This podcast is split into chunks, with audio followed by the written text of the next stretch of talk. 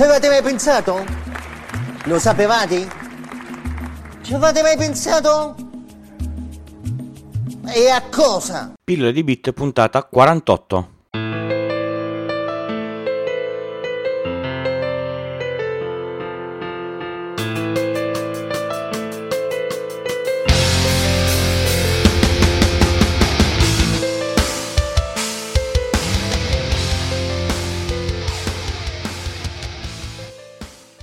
Ciao a tutti, bentornati a questa nuova puntata di Pillole di Bit. Oggi parliamo di un argomento che più che tecnico è quasi politico, però cercheremo di affrontarlo in un modo abbastanza semplice non, eh, e non troppo da politica perché non è, non è tipico di questo podcast. Prima di cominciare però vorrei innanzitutto scusarmi con tutti quelli che, che non hanno gradito le, le, le, le risate e gli applausi nella puntata precedente se facciamo un altro mix con, con, Alex e ci stiamo già pensando, le, le, le risate non, non, ci saranno più. Vi chiedo scusa se vi hanno disturbato in questo ascolto. Seconda cosa, eh, ho, ho, avuto tantissimo feedback per, per, questa puntata. Sapete che il feedback è sempre una cosa positiva e bene accetta, quindi qualunque canale voi vogliate scrivermi, io, io vi, vi rispondo sempre. Adesso parliamo di, di cose tecnologiche. Allora, eh, oggi parliamo di open source. Cos'è l'open source? Oppure cos'è il free software? Andiamo in, indietro di qualche passo e capiamo che cos'è un software. Un software tipicamente è frutto di qualcuno che si è messo davanti a un, a un computer, ha scritto del codice e questo codice fa qualche cosa un esempio qualunque il comando ls su, su, su Linux. Voi fate ls e, lui a seconda della cartella in cui è vi elenca i file che, che ci sono dentro. L'unica cosa è che voi avete il comando ls, il comando ls fa quello che deve, ma non potete guardare come è fatto il comando ls, perché una cosa che si compila e diventa poi un file binario o ese, ese, ese, eseguibile è convertito nel linguaggio che piace al sistema operativo e che piace al, al, al processore e non si può più vedere come erano le singole righe di, di, di codice. E qua nascono alcune varianti, nel senso che il software può essere gratis software gratis ma senza codice disponibile. Quindi voi andate sul sito vi scaricate il software lo usate senza dover pagare niente ma non potete vedere come è scritto il, il codice. La stessa cosa può succedere se il software è a pagamento anzi se è a pagamento tipicamente voi non vedrete mai il codice perché la persona che lo ha sviluppato ci fa dei soldi. Se voi vedeste il, il codice potreste copiarvelo, compilarlo, chiamarlo in un altro nome e venderlo come, come se fosse vostro. La terza cosa è il software open source. Il software open source voi avete il binario da lanciare e fa quello che deve, ma potete accedere tramite determinati link al codice sorgente di questo software, quindi potete vedere esattamente come il programma, per esempio LS, fa la scansione dei file che, che sono dentro una, una cartella, r- recupera i nomi, i parametri, eccetera, e ve li fa vedere a, a video. L'open source o eh, il closed source sono praticamente delle eh, scuole di pensiero che tra di loro bisticciano sempre, sempre molto chi è ehm, orientato open source odia chi fa il, il codice chiuso, chi fa il codice, il codice, chiuso dice sì, però noi dobbiamo farci i, i, i soldi sopra. Vediamo un attimo com'è la, la, faccenda. Partiamo dal presupposto che chiunque la, lavora, lavora perché ha tendenzialmente bisogno di pagare un mutuo, l'affitto, le, le, le bollette, fare la, la, la spesa, andare in, in, in vacanza, eccetera nella nostra vita abbiamo molte spese, per poterle sostenere facciamo un, un lavoro. Chi sviluppa software tendenzialmente come lavoro sviluppa e vende software. Pensiamo a un, un, un produttore di software che conosciamo tutti, Microsoft. Microsoft è una enorme azienda, ha sviluppato, oltre a una serie di milioni e milioni di tipi di software, un sistema operativo il sistema operativo è eh, senza codice aperto, viene venduto così com'è e chi se lo compra può usarlo.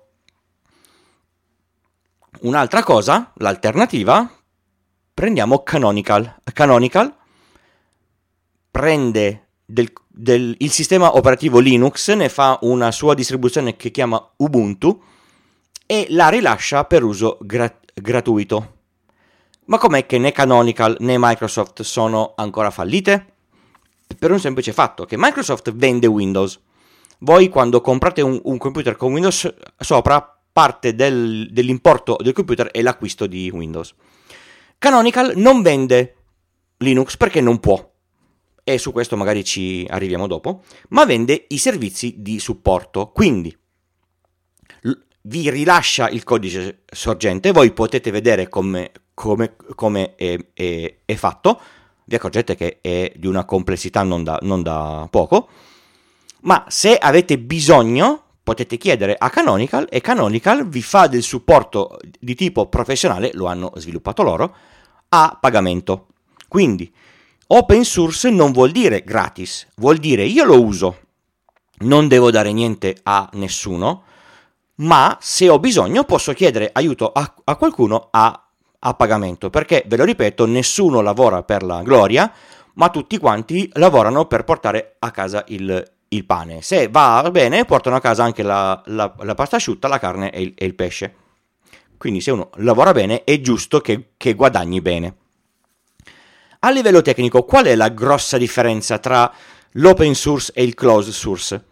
Il closed source, per esempio, torniamo a Windows, noi non sappiamo effettivamente quello che il sistema operativo fa dietro al nostro monitor.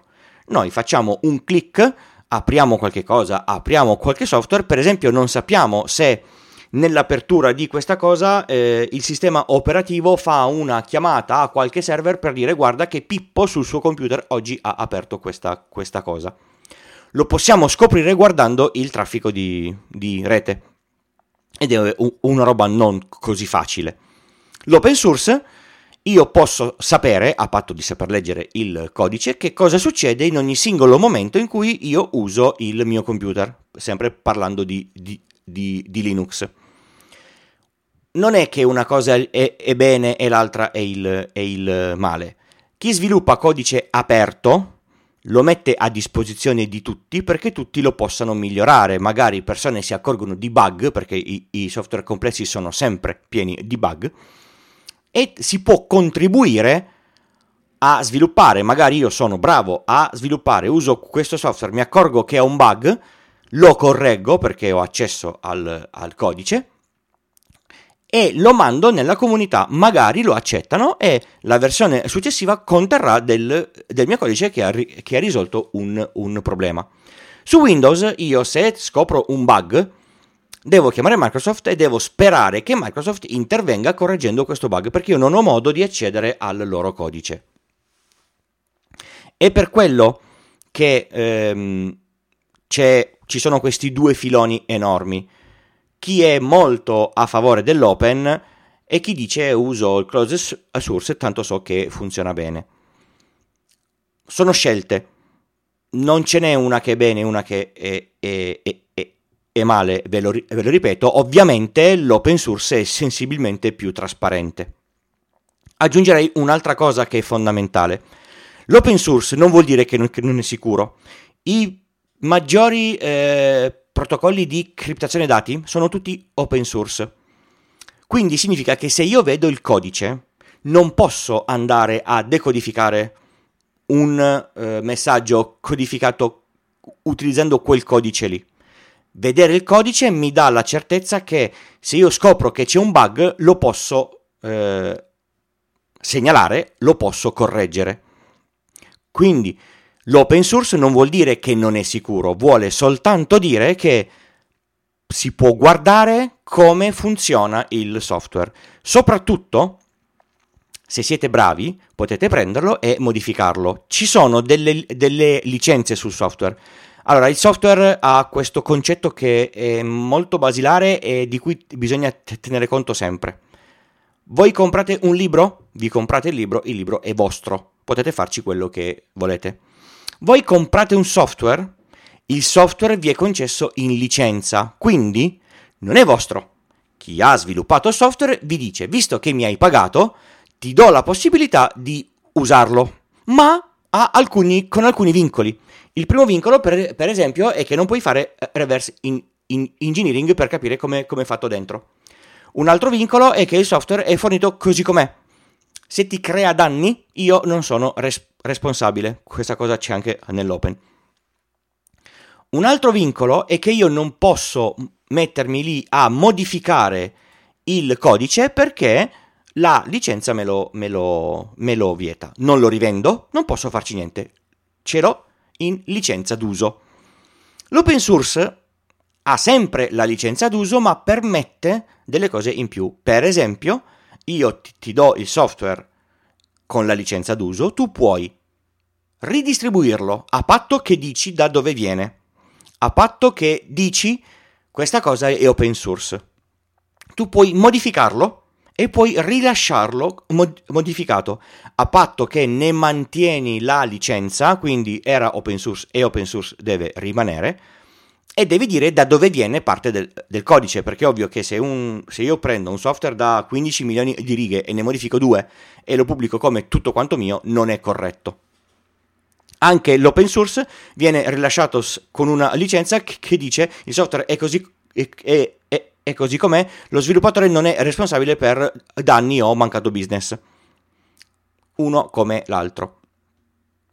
Quindi, essenzialmente, è una scelta politica, è una scelta di pensiero, non è una scelta tecnica, perché Windows funziona bene, macOS funziona bene e sono tut- tutti e due closed source, Apple ha rilasciato parte in, in open, parte del suo sistema operativo, Linux funziona bene, è un po' più complesso, ma ha raggiunto una maturità tale che se lo date a vostro zio e non si incarta, vostro zio lavorerà con Linux eh, quasi senza difficoltà. Ormai funziona quasi come, come Windows.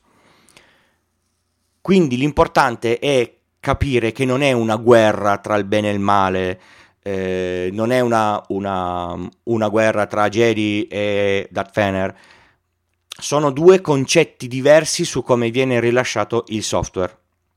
Ognuno può scegliere come usare il software che compra o che scarica, ognuno può scegliere come rilasciare il software che sviluppa che vuole vendere, che vuole dare in open source, che vuole fare quello che gli, che gli, che gli pare, nessuno è deprecabile per la scelta che, eh, che ha fatto. L'unica cosa che è deprecabile è quello di sfruttare il lavoro degli altri senza corrispondere un adeguato pagamento. Mi spiego meglio. WordPress, su cui sono basati milioni e milioni di, di siti, è open source. Voi lo, lo, prendete, lo scaricate, lo installate. Finito. Ma se voi non siete in grado di prenderlo, scaricarlo e installarlo, pur essendo gratis, dovete chiedere a qualcuno che lo faccia per voi. Quella persona deve essere pagata, deve avere un pagamento per il lavoro che fa, perché fa qualche cosa che voi eh, non sapete, al pari dei tubi dell'acqua. Tutti quanti sa, eh, sanno che i tubi sono tondi e che portano l'acqua dentro ma non molti sanno come si, si, collegano insieme, come non si mischia l'acqua calda con l'acqua fredda, come non si fanno delle perdite, come non si butta lo scarico dell'acqua dentro il rubinetto dove ci si lava le mani, eccetera. Si chiama una persona specializzata, la si paga, anche se si conosce come sono fatti i, i tubi, e lui ve li, ve, li, ve li monta correttamente. Quindi ricordatevi che il free software non è software gratuito è software libero. In, in inglese free software è, anche free è, è, gratuito e quindi c'è questa specie di, di controsenso nella, nella, nella stessa parola. Il software libero è una cosa, il software gratuito è un'altra. Io posso fare un software open source, posso venire da voi, ve lo cedo in open source e vi dico mi devi pagare per installarlo. Tutto lì, finito. Vi ringrazio per aver ascoltato questa, questa pillola di bit, che poi è più una, una pillola politica oggi, ma era una, una, cosa a cui tenevo parecchio. Vi ricordo che se volete contattarmi i canali li trovate tutti sul, sul sito pillole di bit col punto prima del, del bit, eh, dell'it, pardon. C'è c'è la posta, c'è Twitter, c'è Facebook, ci sono i, i commenti sul sito. Da, da, questa puntata sul sito potete ascoltare il podcast con un nuovo player per il quale ring, ring, ringrazio molto il, lo sviluppatore del, del, plugin che uso per WordPress perché il, il, nuovo player in HTML5 ha molte più poss- possibilità per esempio potete variare la velocità di ascolto come si può, si può fare nell'app del, del telefono vi ricordo che se questo podcast vi, vi, vi piace e, lo, e, volete dire ad altri che è un podcast interessante e condividete, è una cosa che mi fa solo, solo piacere. Se volete c'è il link per le, per le, donazioni, un podcast ha comunque sempre un po' di spese da sostenere per poter andare avanti perché non è tutto gratis nel, nel mondo dell'internet anche se, se così sembra. Per il resto direi che ci sentiamo alla prossima puntata. Grazie, ciao!